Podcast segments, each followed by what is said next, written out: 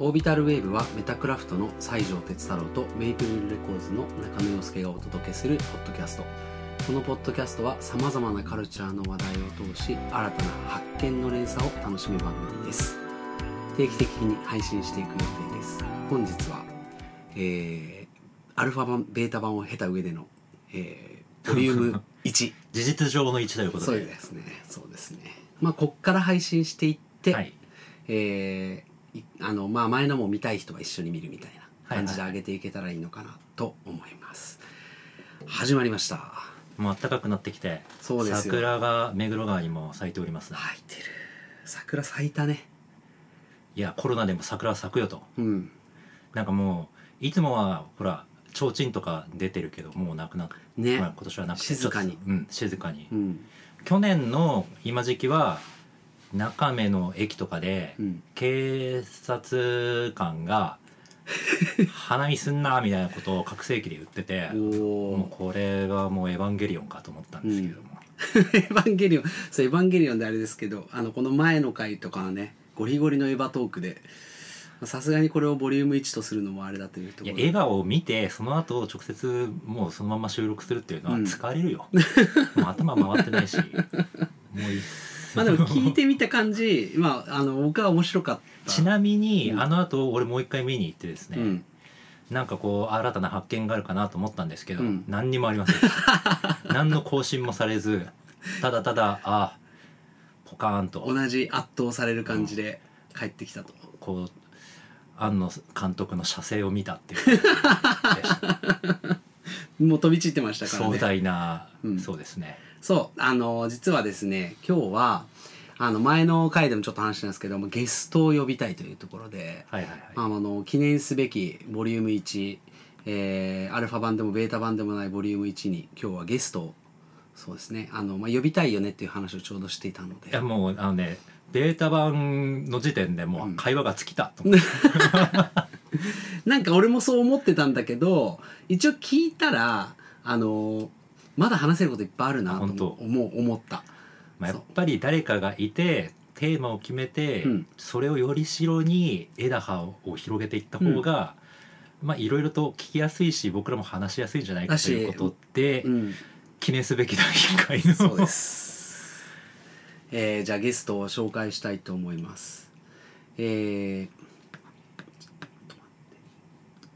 本日のゲストは KB さんです、えー説明いたします、えー今回のゲスト今回はゲストに、えー、16代表の KB さんをお呼びしています。16は2017年に渋谷でオープンしたスケートボードアートファッションなどを発信するギャラリー兼ショップ。現在は場所を池尻大橋に移しスケートボードギアスケートボードギアをはじめ国内外でセレクトされたアートブックジンアパレルなど、えっとあと US インポート小物などを販売しているお店です。今回はその16代表である KB さんにお越しいただいています。よろしくお願いします。よろしくお願いします。いやー記念すべき第1回のゲストということでね。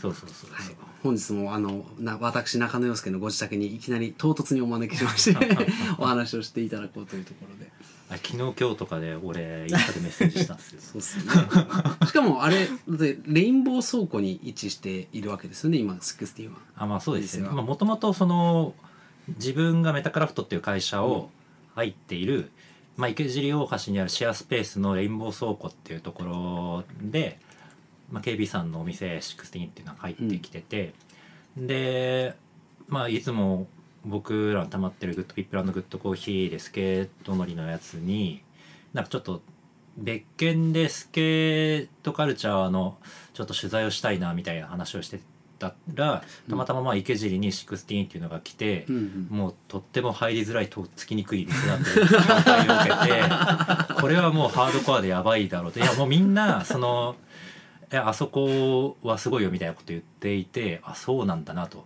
自分はスケートボードカルチャーに対しての何の踏んできてなかったからまああのバンズとかのスケボーっぽいジャケットのメタルの CD コンピレーション CD とかよく聞いてたけど、まあ、あんまりそのスケボーの状況はよく分かってない中、まあ、みんながこれだけ言うってことはこれはちょっとがっつり捕まえておかないといけないんじゃないかと思ってですね、まあ、あのいろんな差し入れをして。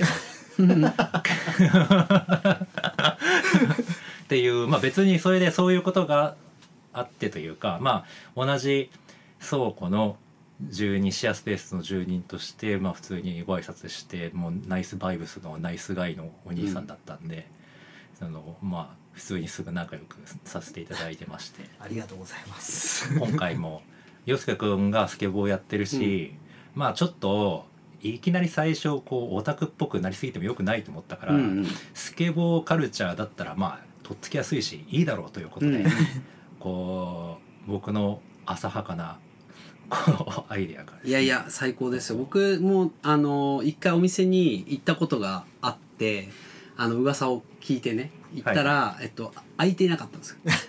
なんとオープンが16時。早くてはい。16時ですよね、16時です。そう。であの空いてなかったからガチャガチャだけして帰ってきた。すいません。缶バッジ失礼いだけもらっていやいやいやでそれ以来ちょっと行きたくてあのなんあの行こうと思ってはいるもののなかなか行けなかったりとかしたのであの今日初対面ですね。そうですね。そうですね。今日初対面なんですよ。でもあのずっとお話だけ聞いてたんでお会いできてめちゃくちゃ嬉しいもうこちらこそありがとうございます。KB さんからもそしたら実行紹介的にちょっとマイクチェックも兼ねてお話していくっていうのもいいかなとはい、ありがとうございます。えっ、とそうですね先ほどご紹介いただいたみたいに2017年に渋谷で、まあ、ギャラリースペースを持つ、えー、とセレクトショップとしてでお店をオープンしてでまあその最初は別にそのスケートショップっていうところは考えてなかったんですよ。でまあそのアートっていうところをやはり重点的にっていうところで考えてて、なんか日本ってアートってちょっと遠い存在っていうか、なんかそれをそのもうちょっとこう T シャツ買う感じでアートとか変えたらいいんじゃないかっていうところもあって、うん。でまあそのスケートボード自体もそのグラフィックがアーティストさんが描いてたりとかするんででまあそこの部分をフックしてうん。でまあスケートデッキがあって。でスケーターの子が来てアートを好きになったり。うん。アート好きの人がスケートやってみたり。うん。っていうようななんかこうカルチャーがこう交わるようなうん。お店ができればなっていうところでその渋谷でスタートしたのがお16ーでまあえっ、とちょっとまあコロナの影響もあって、今はちょっとその渋谷から池尻の方で、まあ、セレクトショップとしてまあそのコンセプトは変えずにっていうところで営業してるんですけど。なるほど。はい、レインボー倉庫の奥まったところに入っていって。はい、一番奥です。そうですよね。ここの中にどのようにあのグッズたちが置いてあるのかっていうのも実はすごい気になってて。あのみんなあのちょっと気になって今回聞いて気になった人は、まあ、ぜひ行ってみてほしいなっていうところがお越しいただければ、はい、あります。そうですね。えっと KB さんについてもあのいろいろ聞いていきたいなと思っていて、あのまあ僕もスケボーやってることもあって、あのまあスケーターってまあいろんな人うん。いて、でもそれぞれの人たちのストーリーは多分そのコミュニティの中でのみ共有されていたりするものなんで、なかなかこう他の人が知る機会がなかったり。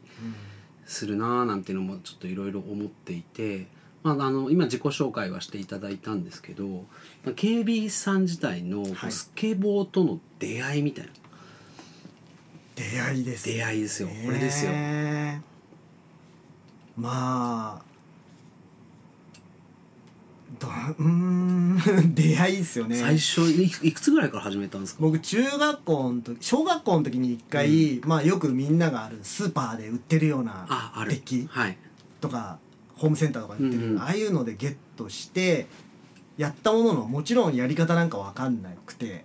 で、まあ、ちょろちょろ近所で乗ってて、うんでもそれで一回そのファーストスケートボードは終わったわけなんですよ。うんうんうん。で中学校の頃にちょっとこう物心ついて、うんうん。でなんかこう隣の県僕ね地方から出てきたんですけどその隣の県でちょっとかっこいいそのスケートボードをやってる人がいるみたいな話になって。ちなみにどこの県だったんですか？僕生まれが福井ででその隣石川県金沢があってその金沢にそのすごいかっこいいこのスケートショップっていうかがあるっていうのでちなみにその時ってこう学校行ってた系ですかここ行ってましたアウトサイダーか否かのチェックが入りましたね行ってましたねでもなんかこうすごいお金頑張ってちょいろんな方法でお金を貯めてはいでそのお金握りしめて、うんで隣の県まで行ってっおお熱い。ていう感じですね。でそこでそのスケートボード全然右も左も分かんない状況で行って、でそこのお店の人にこういろいろ教えてもらって、うん。まあ結果僕もそこで働くんですけどえええー。いい話。そうなんですよ。高校出てから。高校出て専門学校行ったんですけど、うん。専門学校出てで一回その自分のその福井でスケートショップみたいなところで働いたんですけどでその後にその金沢に行ってそこの系列のお店に行くっていう。うーん。金沢だったんですね、そうなんですよ。うん、この間俺金沢行ってきました。あ見てました。え？ああいいですね知ってる。あ金沢だと思って。知ってるとこみたいな。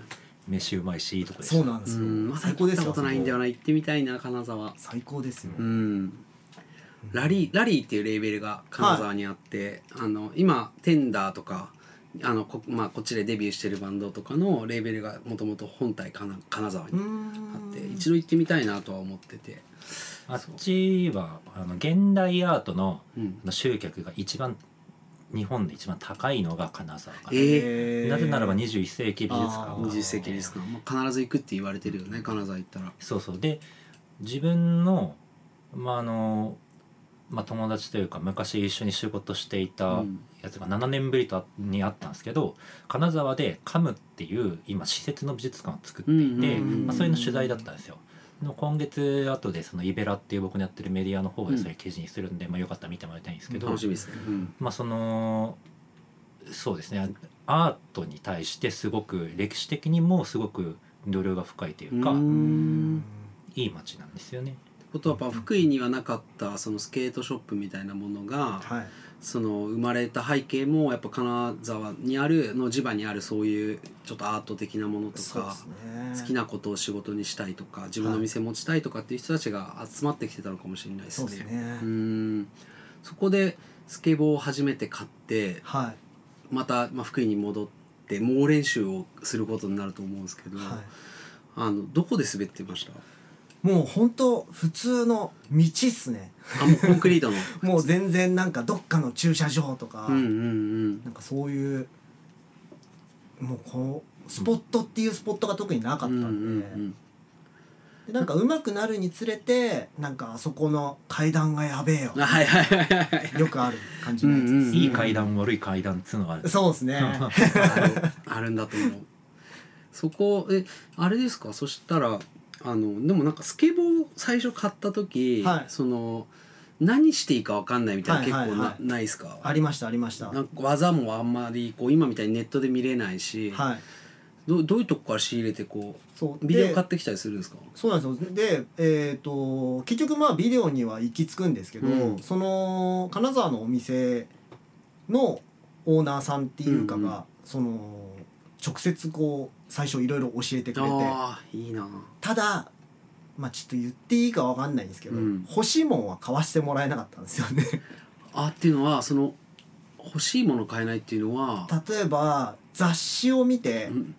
こうまあ言ったらこうトミー・ゲレロのうん、板 TG って書いてある、はいはいはい。サンフランシスコ 49ers のロゴのマークがあってでそのデッキを欲しいと思って買いに行ったんですよ、うん。まあもちろん僕も勉強不足だったんでその板がもう前に出たものでもう販売してないっていうのは、うん。まああとは後で知ったんですけどで買いに行ったらないって言われて、うん。そんなもんない。でお前初めてか、うん。初めてです。じゃあこれを買え。ああじゃあもう兄貴だ。そうですそうですそうです、うん。町のスケート兄貴だ。はい。なるほど。まあでもあれですよね。欲しいってなったやつって大体買えないですよね。買えないですあの売りかっこいいなって思う時にはもうとっくに売り切れてそうなんですそうなんです。これがもう今の今もそうですよね、はい。まあ、スニーカーもそうですけど、まあ、作る個数が結局あんまりなかったりとか、うん。仕入れてる場所が少なかったりとか手に入んなかったりとか。でもあれですよね。結構板1枚買うのも高校生にはボードの相場っていくらぐらいなんですか？1万円当時当時まあでもコンプリートってその全部組んだ状態のやつで、まあでも今でやっぱ3万円ちょっととかなんですけど、うん。まあでも似たようなもんですね。やっぱ3万円ぐらいって覚悟しとかないと、うん。そもそもスケボーってどういうパーツで構成されてるんですか？バラで買えるんですか？バラで買えます、板と、うん。そのまあウィールってタイヤと、うんうんうん。でタイヤ回すベアリング、んうんうんうん。でその板とそのウィールをつないでるトラックっていううんうんうん。部分、でまあそのトラック取り付けるビスうん。ですそれはなんかその滑る路地それこそいい階段とかはい。悪い階段とかに合わせて買えるみたいなものですか、そうですね。なんかその人の滑り方次第で変えるんですけど、うん。うんまああの荒い路面とかをただ移動するだけうん。のスケボーもあれば、うん。うんうんあとはコンクリートのパーク綺麗なところで滑る用のうんやつがあったり。で板も太さとか長さがいろいろあるんで、えもう自分がやりたいことに対してその板を選んでいくっていう。ーえー対別してやりたいことってこう移動トリック。はい。ランプ。ランプ。うん。あと抱えて歩くとか。抱え 抱えてあるかはどのジャンルでもできる。あーなるほど。うん。でも明らかに分かりやすく本当にまあクルージングっていう言うんだけど、うん。あの、えー主に、まあ、トリックよりも街中を滑っていきますよ。っていう時だと硬いウィールだと前もちょっと話したけど、うん。ゴーってめちゃくちゃ音になるから、あと小さい小石にガンガンつまずくからあの大きめで柔らかいソフトウィールっていうのがあって。それソフトウィールだと、まあ、トリックがかなりやりづらいんだけど、街中を走る上ではかなりスイスイいって小石にもつまずかないっていう。のがあなんかねよくスケボーやるやつらがこう遠くから後ろから迫ってくる音 誰が来たみたいなとかが分かったりうんうんうんそのウィールの音とかでそもてっちゃん的なね、うん。あの鉄道マニアみたいな感じなんです。よ ウィールの音で。音で音で分かる。みたいな。誰だ？誰が来たみたいな。ちょっとそこまで行きたいような気もするししないし。っていうのをまあ客観的に見ておりましたよ。って、うん今とやっと大人になって今はこう欲しいやつとかがちゃんと見定められたりあのお金ちょっと使って買っちゃおうかなとかって言えるけど高校時代俺もまあ僕中2からちょっと始めたんですけど、本当にもう1個買うのにもう店の中ずっと紫スポーツとかアクティーズの中に1時間2時間どれにしようかなどれがいいかなとか言ってやってた記憶あるなと思って。ゆうさくんはえいつ出会った？俺は中に、まあ、寮生前もちょっと話したけど寮生活をしてて、その寮に中学校中学校かな？せ一校上の先輩がスケボーを持ち込んで、まあ、テニスコートで滑ってたんですよ。でその彼らは、まあ、ちょっとヤンキーっぽいんだけど結構あの上手だったんですよ。どこで練習してきたんだってぐらい比較的滑れる。多分寮なんでまあそういう階段もなければ山奥の寮だからあんまりこう分かりやすく滑れる場所もなくて、でテニスコートも本当はやっちゃいけないところだしみたいな。であの本当に荒い路面で一生懸命みんな練習中学してて、それ見てやろうってなって友達と同級生の友達と一緒に、まあ、始めたそう。でこの部屋まさにこの部屋のリフォームをしてくれた小学校からの幼馴染がいるんですけど、そいつと一緒に始めてであの先生に頼んでオーリーマガジンを買ってきてもらって そっから情報を仕入れながらこう板とかじゃあ休み大きい休みの日に帰ってこれるんで横浜に。一緒に買いに行ってとかしてあの当時なんか結構いろんなイベントみたいなのもやっててあのそのイベントでヒゴビシャスっていうライダーとかまあ、米坂淳之介さんとかまさにそのオーリーマガジン全盛期のライダーあの国内ライダーの人たちのこうあの滑ってるところを見に行って、うんまあ、一緒に音楽もやってたり服も売ってたりするみたいなのがあって、まあ、そういうの行ったりして、まあ、徐々にはまっていって。でこう中2から中中2中3の夏休み本気で毎日あの、まあ、地元僕横浜の保土ヶ谷ってとこなんですけど、はいはい。保土ヶ谷公園っていうすげえでかい公園があってうんめちゃくちゃ綺麗なタイル張りで今はもう滑っちゃダメなんですけど当時スケーターがめっちゃいてでそこで、まあ、家から歩いて15分ぐらいのところにあるところで朝6時に行って夕方日が暮れる18時までひたすらオーリーを練習するっていうのをやってやっと1ヶ月まあ滑りに滑ってオーリーができるようになるみたいな感じでしたね僕は。そう。なんかうん。ケビンさんは何から始めたんですか？その、スタイル？うん、スタイル。いや僕もでもやっぱりそのオーリーをやれっていうふうに言われてやっぱ飛びましたね、うん。飛ぶ練習を永遠に。オーリーって飛ぶ？そうですそうですピョンみたいなそうです。くるって回すやつですか？いや回さないやつです、まただただ飛ぶ飛ぶってやつですあのカツンってやってなるほどなるほど。ストーンって飛ぶやつが、はいはい。はオーリー、はいはい。上に飛ぶと。そこから派生して、まあ、そのさっきの回すやつとかなるほど。に行くと、ちなみに回すやつは何て言うんですか？フリップ。フリップか。ああなるほど。そのまんまだそう横に回すやつがショービットとかね、ありますよね。そう。今いろんな技があって僕実は技の名前全然詳しくなくて、あのっていうのも中学校高1ぐらいまでやってやめてるんですよ。その音楽の方に行くっていうところで、あの高2ぐらいでやめちゃったのであのそ最近また始めたみたいないいですね。感じなんですよね。いや大人になってからやるともっといっぱいやってくれやがったなとか いろいろあるんですけど楽しく滑って。いいですね。うん。そうか。もうそのじゃあ KB さんはそのスケボー高校ぐらいからゴリゴリやりだして専門学校はどんな感じの専門学校いやそれがちょっと記憶にないんですよ。記憶にない、えー、と。何の専門学校に行ってたかがちょっとよくわかんないっていう。記憶にない、えーところに行ってその間もスケボーはしてたの、そうですそうです。もうスケートボードがやりたくて、うん。で親にお願いしてもうこれはもう本当親のすねかじりもいいところなんですけど、まあなんかもうとりあえず高校卒業する時にスケートボードがしたい、で僕はもうスケートボードがしたいんだ。じゃあもうあの専門学校に行って何かしら資格を取りなさいと。でその間資格を取ればすあの好きなだけスケートしてていい。いいいいご両親ですなそれは。ただ何の専門学校かわからない。興味がなさすぎる。とりあえず進路は決めなきゃいけないしみたいな。そうです。ありますよね。そそれでえっ、とまあじゃあ2年間スケボーし倒すと、下をしましたね。うん。その頃からパークとかには行くようになってたんですか？いやパークがもう地元の方とかだとなくて、うん。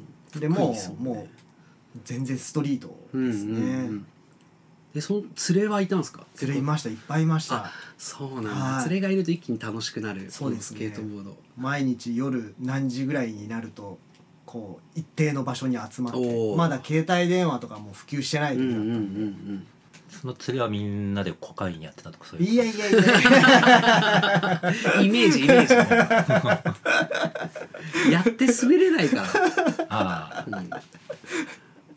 そうまあそでしかもまあ大学およびその専門学校でとかだとえもう週何ぐらいで滑って？もう毎日ね毎日。あいいな。もう専門学校に集合してうん。昼滑りに行って夜まで滑って、うん。朝家に帰って昼まで寝る。おおあ、夢の暮らしだ。もう最低でしたね。な 人として。るいやいやでもとにかく夢中でやるが大事なそうですあのや遊びっすよね。やっぱ今大人になって始めてみると細切れの時間だとせっかくコツ掴んでも2日後とかになってくるとまた勘が取り戻せなかったりとかするんですごい成長が遅い。思えば毎日滑ってた時は結構な勢いでそうですよあの180あの180とかあのまあ体を半分ねこう回してっていくやつとか勢いよく覚えていってたなみたいなのがあって、そっかそれでえっ、と専門出てとで結局地元のその高校の時からちょっとお手伝いっていうかアルバイトっていうかしてたそのスケートショップっていうかまあもともとなんかサーフショップだったんうんですよ、うんうん。そこがなんかド。ッグタウンみたい。そう。スノーボードとそのスケートボードも一緒にやってて。でそこに結局就職したっていう、まあ、何のための専門学校だったんだいやまあでも好きなことを仕事に そうなんです。していくわけです、資ね、格取ったんじゃないですか。資格はなんか電卓2級を取りましたね。だから電卓ちょっとわりかし人より早いですね。全く2級っていう資格があるっていう。やば。でも取ったぜっつって親にはね。そうそうそうそう取ったぜみたいな。そうです。僕もなんか大学行く時にまあ親にあの大阪の芸大に行ったんですけど、はい。まあ、それなりに学費もある高いところに行くことになるので、あのよ養護教諭をやってる母親を納得させるためにあの教員免許は取りましたよ。わあそう。すごい、まあでも同じだなと思って。いやいやいやいや電卓2級ですよ僕いやいやいやもう何かしら。親を電卓2級かっこいい。親を安心させようというその気概がまあねあの大事です。ですよ。そうですね、うん、それでえっ、とそのスケートショップにはい。就,、就職っすもんね。就職ですね。アルバイトから就職に行はい。それはもうじゃあえっ、と二十歳過ぎぐらいからそういう世界に。そうですどんどんで二十歳過ぎからそこでしっかり働いてて、でなんかそこにえー、とセレクトであのステューシーっていうブランドはいはいはいがあるじゃないですか、あれを扱ってたんですよ、ただなんかその何年後かにその金沢でそのステューシーのお店ができるぞってなって。うん「え俺行きたい」みたいうんうんななって、うんうんうん。でそれで金沢乗り込んだって感じです。金沢謎にいい店多くないですか？そうです多いんですよ。う んセレクトショップっていうのはまさに流行りだした時期ぐらいうん。そうですねそうですね。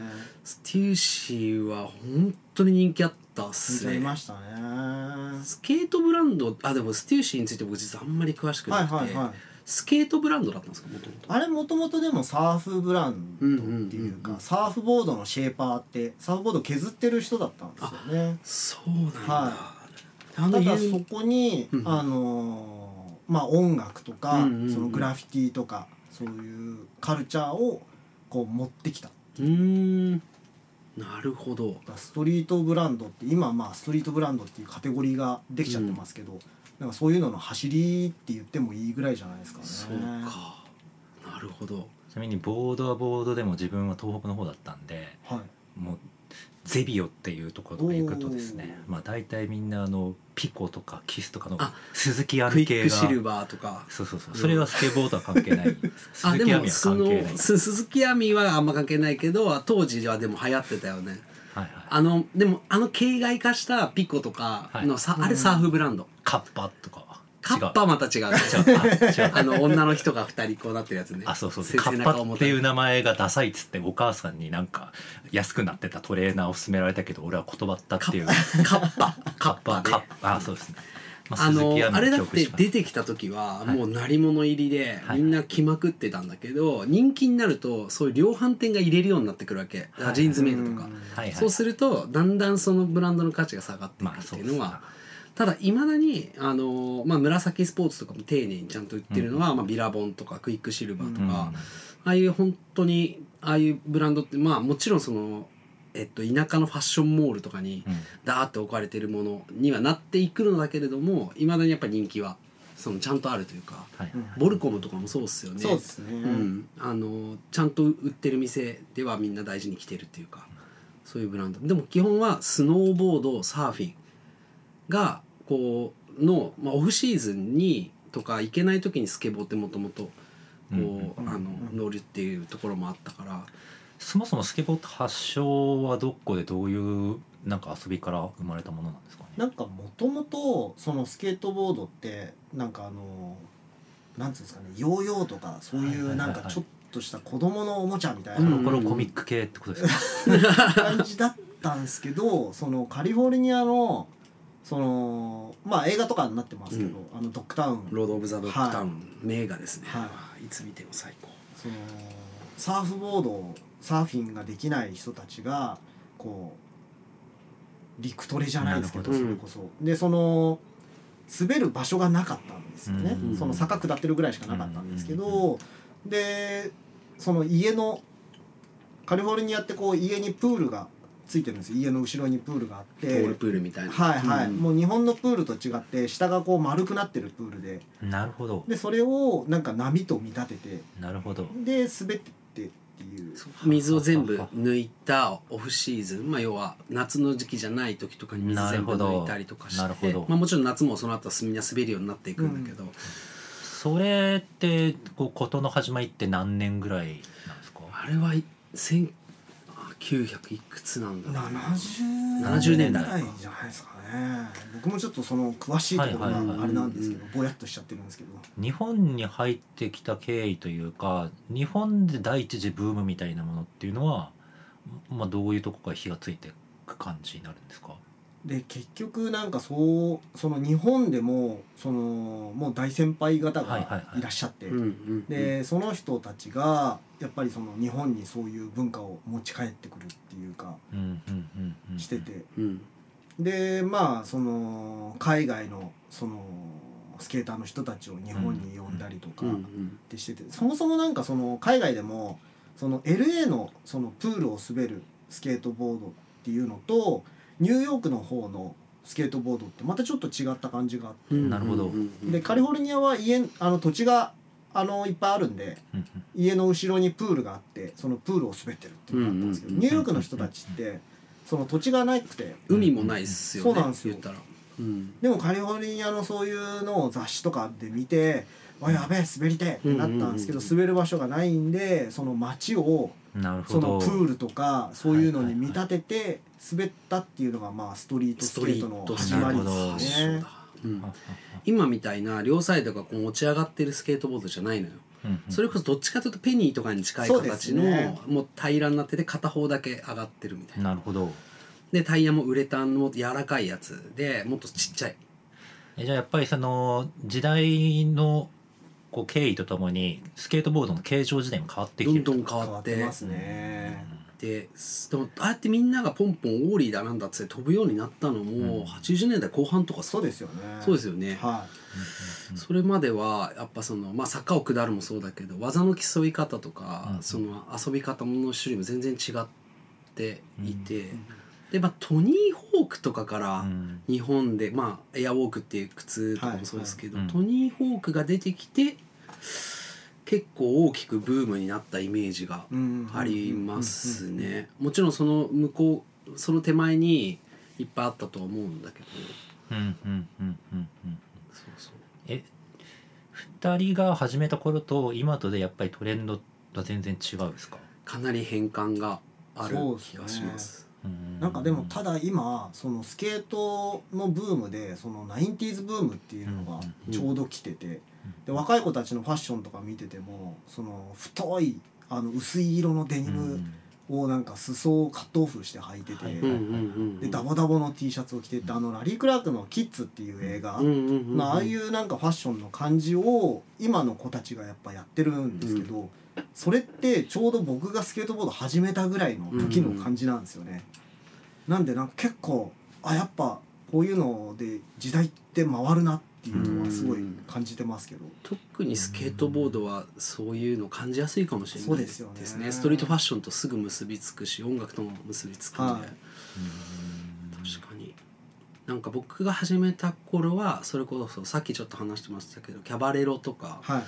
がまあゴリゴリであとはああいうパンクオーラマとかのコンピレーションのまあパンクスパンクロックとともに、あのゴリゴリ滑るみたいなあのが流行ってた時で、まあ、ゲスのジーパンとか、うんあで大きいオーバーサイズでうん。靴とかもめっちゃめっちゃでかいなんかゴロッとした、はいはい。こうあのハイテクシューズというのを、うん、パンクとかメロコアのイメージがあるけどうん。今もう音楽とかも変わってくるんですか？紐づいてる。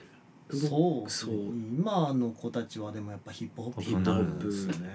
ちょうどなんか僕がそのパンクばっかだった時期がおあのの後半ぐらいにうん。ゼロっていうスケートチームが出てきて、まあ、彼らのビデオの中ではずっとヒップホップうん。ドヒップホップ。うんでガンガン滑るみたいな危険なトリック攻めたりとかかなりこう広角じゃなくて狭いレンズでもうあの魚眼みたいなんでかなりクールに撮ってくみたいなのが出てきてこんなのもあるんだみたいな。インスタでそのビデオを発信しているそれこそ恋愛みたいな人たちをフォローしたりはするんですよ。そのビデオが好きで。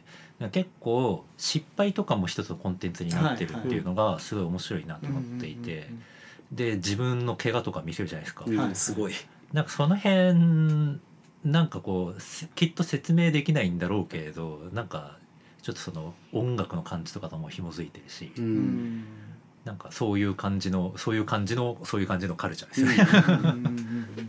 うんうんうんスケートボードってまあああいうリールで見たり例えばなんつうのああいうビデオで見るのって成功してるのがつながってたり、めちゃくちゃみんなバンバン飛んではいはいはい。猛練習したらこんなのができるようになるんじゃないかってもちろん思うんだけど実はねあの一個のトリックをまあカーブトリックにせよレールトリックにせよ取るのに何回も挑戦してるの実は。うん。それ知らない人結構多くってもう何回目かでやっとできるみたいなやつをもうフィルマーと一緒になって日が暮れるまで撮ってうんそういうのをまとめたものがエビデオになるっていう。うんなるほど、うん、大怪我した人も死んだ人もいますよ。ゲームのスーパープレイ動画みたいな。何度も失敗して。ただにゲームにはないもう体の身体的痛さが、はい。あるんでね怪我とかやっぱ結構しましたか？怪我しましたね。大怪我一番の大怪我なんですか？あもうやっぱ骨折骨折。ですよね。どこっすか？え結構いろいろ折ってますね。足首手首。足首手首。は結構ザラに。うん。結構危険なこともするんですか？やっぱり。なんかそうですね。本当にうまい子ってやっぱりその自分のレベルが分かってるんでその自分のレベルプラスちょっと上みたいなのをやってるんで、やっぱ怪我しないように滑るんですよ、でもなんか僕らの時ってなんかこうやったもん勝ちみたいな感じのところもあったんで結構ブレーキ踏めなくて、うんうんうん。しょっちゅう怪我しちゃってた時はありますね。今思うともったいないなって思うことすごいちなみにスケボーってブレーキどうやってするんですか？あ。れいくいつまでもこれ進んでってどうやって止まればいいのみたいになるんですけど。いや止まり方いろいろありますよ。足とか手とかですか？まああのーいろんなのが。いろんなこう体重移動そうですね。えまあ、音声コンテンツなんであの身振り手振りが伝わらないっていうのは あるけど。そういろんな止まり方がある、まあ、その時のスピードと場所に合わせて。ーだって板にローラーついてるだけのすっごいシンプルなギアじゃないですか。ですね。でまあ、だからこその魅力があるんだと思うんですけどあれこう全然誰にも教わらずそれがあってまあその大人になってから始めようとした時に、うん。多分周りに誰も聞く人もいなくて、うん。まずどうやって止まんだってところ乗ったはいいけどあるよね、ちょっと多分結構うん。やってみたいけどこう周りにやってる人もいないしはいはい。何から始めていいんだみたいな人がい結構多いと思うんですけどそうですよね。そういう人たちに何から始めろって言えばいいですか？もう勝手にやれってことなんですかね？いやなんかあのー今すごい僕が思うのは結構そのこの世の中「How to」みたいなやつがはいはいはい。YouTube だインスタで結構あるんですよ。もう僕らの時は考えられなかったんですけど、はいはい。マジですごいあれは。あれすごいですよね。すごいっす。今の時代やる子たちはだから逆に言うと YouTube 見りゃいいと思う。目標設定しやすい、うん、しこんなことできるんだっていうのを丁寧に説明してるのうまい子たちが。確かにギターとかもそうですよね。そうギターもそうだし、あれはすごいですね。そうですよね。なんか僕らの時本当になかったんで。なかったっす。なんでだからそのかコミュニティができるじゃないですか各地で。でその中で要はあの仕入れてきたやつもいれば自分で思いつくやつもいるんですよ。うんうんうんであやっばみたいなことが起きてくる。うん。今だとネットで全部見れちゃうけど。うんそうですなだからあの例えば自分らがある程度こうできるようになってで県外にこう滑りに行くじゃないですか、うん。そうすると全く違うものを仕入れてきたりとかするんですよ、なるほど。やべえのやってたみたいな。やっぱり地域によってスタイルとかなんか重宝されているスキルみたいなものは違ったりありましたね、うんは。僕らなんかその福井でずっと滑っててで金沢にこう滑りに初めて滑りに行った時に、うんもうスピードが全然違うんですよ。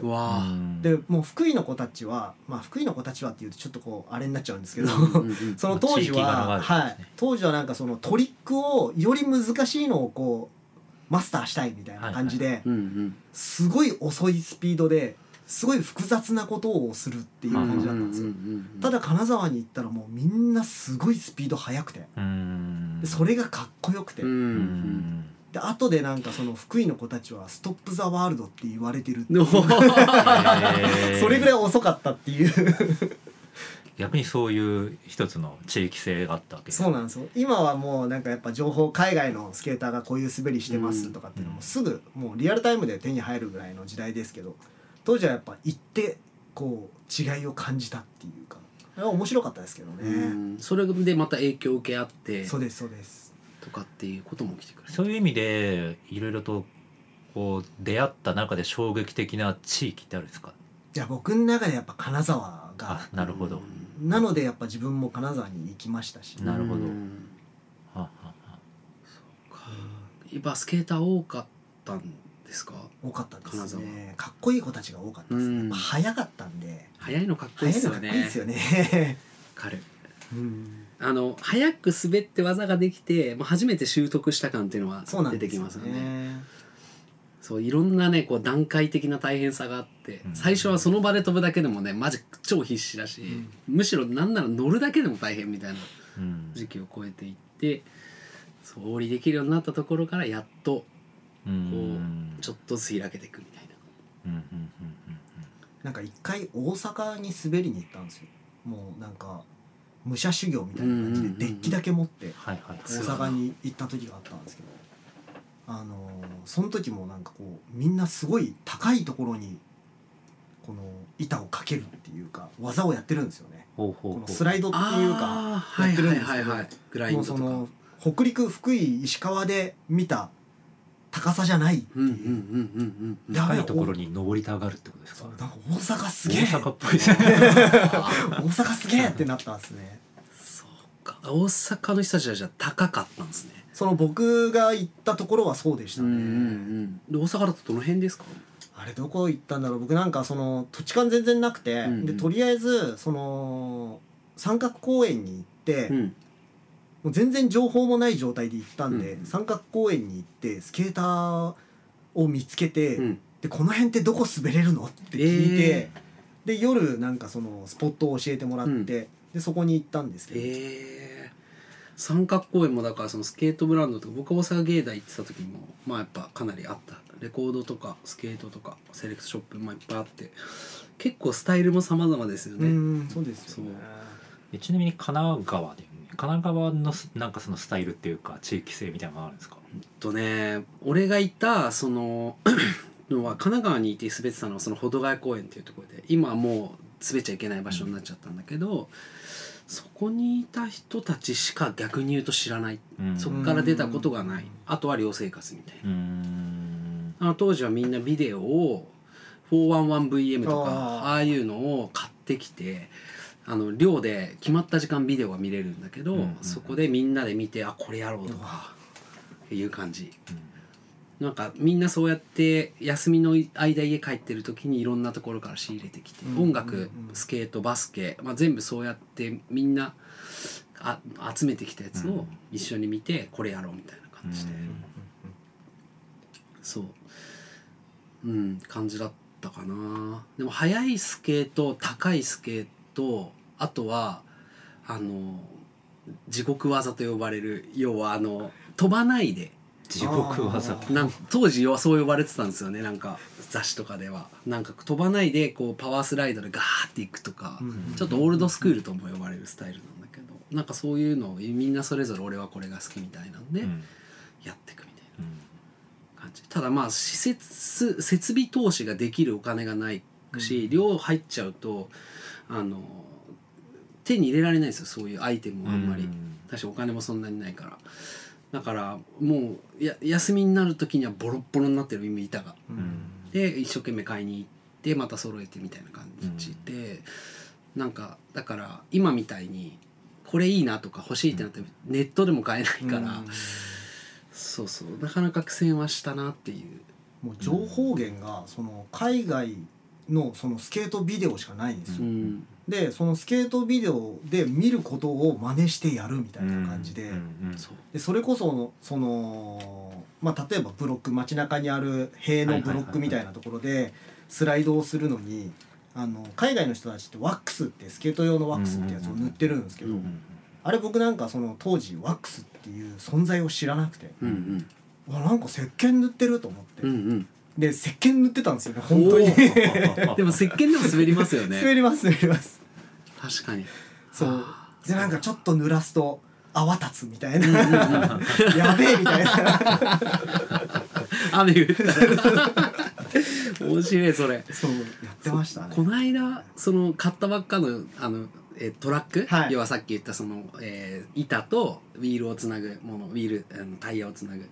かキュッキュキュッキュめっちゃ言うなと思ってでネットで調べたらそのううえそのトラックのこう曲がるところの受けるところに石鹸の粉を入れるとう。ん治るって出てきてそれやったら本当にならなくなった。すごいですよね。でも今本当にそういう情全部報が。分かっちゃうから。そう。だもう僕なんかもその全部スケートビデオでしかこう情報を得てなかったんで、でまあ音楽とかもエンドロールでうん最後に誰々のパートで何々の音楽を使いましたっていうやつがこう流れるんですよ。うんであの音楽がすごい聴きたいって思ってで今みたいにこう携帯かざすだけでこのなん誰々の何っていうのがなかったんで。もうそのエンドロールを見てこうメモに書き留めてってやるんですけど、一時停止とかするともう画面ブレちゃって読めないんですよ、うんうんうんうんうん。ただでさえ英語力ないのにうん。もう全然わかんないし、なんでこう再生したまんまこう目で追いながらずっとメモに書くっていうのを巻き戻してまた再生して巻き戻してっていうのを5往復ぐらいしてでそのメモをレコード屋さんに持ってってこういう曲を探してるんですよっていう。そういうのなんかずっと繰り返してましたね。あそうだ。あの K KB さんはスケートの時音楽聴きます？はい、聞きます。どんなん聴くんですか？えーっと、なんか僕その好きなスケートビデオがうん。あって、その92年だか3年だかに出た、うんうん。そのプラン B っていうところのバーチャルリアリティってういうん。ビデオがあるんですよ。リアリテ。で、そのバーチャルリアリティっていうビデオがすごい本当にすごい好きでィ、うんうん。ですごい見まくってて、でオープニングがあのオジー・オズボーンなんですよ。オジー・オズボーン。はい。うんうん。でその次がそのコリン・マッケイっていうコリン・マッケはい、あの DC シューの、うんうん。コリン・マッケイのパートなんですけどおー。そのコリン・マッケイの時にあのスティーブ・ミラーバンドっていううん。人たちのその曲が使われてるんですね、うんセレナーデっていう。セレナーデ。あるんですけどテハイテンポの曲。それともローいテンポの。や結構メローな感じで。メローな感じ。でメローっていうのもいろいろ種類があると思うんですけど、えー R&B 的なメローなのかもうなんか本当クラシックロックみたいな感じのなるほど。サーフロはいックとかに近いあような、に近いですね。うんうんうんうんはい。うんイメージできました、はい、でそれのそのもうぜひちょっと聞いてみていただきたいです、あのースティーブ・ミラーバンドっていう。スティーブ・ミラーバンドの「セレナーデ」はい、うん。でそれがもうすごい自分の中でもう当時もそれ聞いた時にもし自分がパートを出すんだったらうん。この曲使いてえな、みたいな感じの曲があって。でもそれはすごい好きでしたね。なるほど。じゃあ割とスケートの時はハイテンポなものよりも割とチルというかリラックスした音楽。そうですね。で僕自体も結構あのレゲエとかがすごい好きなんで、あのーそうですね。あのキーサ・フナゲルってヒサフナゲルハフっていうブランドのハフはいそのファウンダーっていうかがいるんですけど、はい。そのキーサ・フナゲルのあのパートで使われてた「あのアップタウントップランキング」っていう曲があるんですけど、それなんかはちょっとポップなそのレゲエの曲レゲエなんですけど、はい、それなんかもすごい好きですね。そうか。いやてっきりさ普通にあのパンクとか激しいの聞いてやる人が多いのかと思いきやうん。実は僕も乗る時は意外とゆっくりなのとか聞いてやるんで、ん。で聞いてやるのと聞かないでやるのって全然変わりますよね。そうなんですよね。ななんか不思議っすよね。そう。なんで僕なんかは結構そのビデオをすごい見まくったんで、うん。今でもなんかちょっとこう音楽が聞こえるとあこれ何々のビデオで誰々のパートで使われてた曲だっていう感じになるんですよね。俺もそれで言うとルイス・モラが東京の街をスーツのかスーツ着て滑りまくるっていう動画があって、それで流れてたジョージってアーティストじゃないですか、うんうんうんうん。88ライジングの。ジョージの「サンクチュアリー」って曲がめちゃくちゃかっこよくてスケートと合っててそれからハマりましたね、そういうきっかけあ話したら出てきたあった映画とかはないけどやっぱ音楽と紐づいた映像みたいなもの多かったってことなんですかね、うんそう。ですね。そうかそうか。あそこも聞けてよかった。もう僕音楽すごい好きで、まあ、自分もやってたりするんで、はそれ聞けてよかったな。なるほど。うん確かにその表現活動っていう言葉がすごくしっくりくるですね、うん。そのスケボーが。お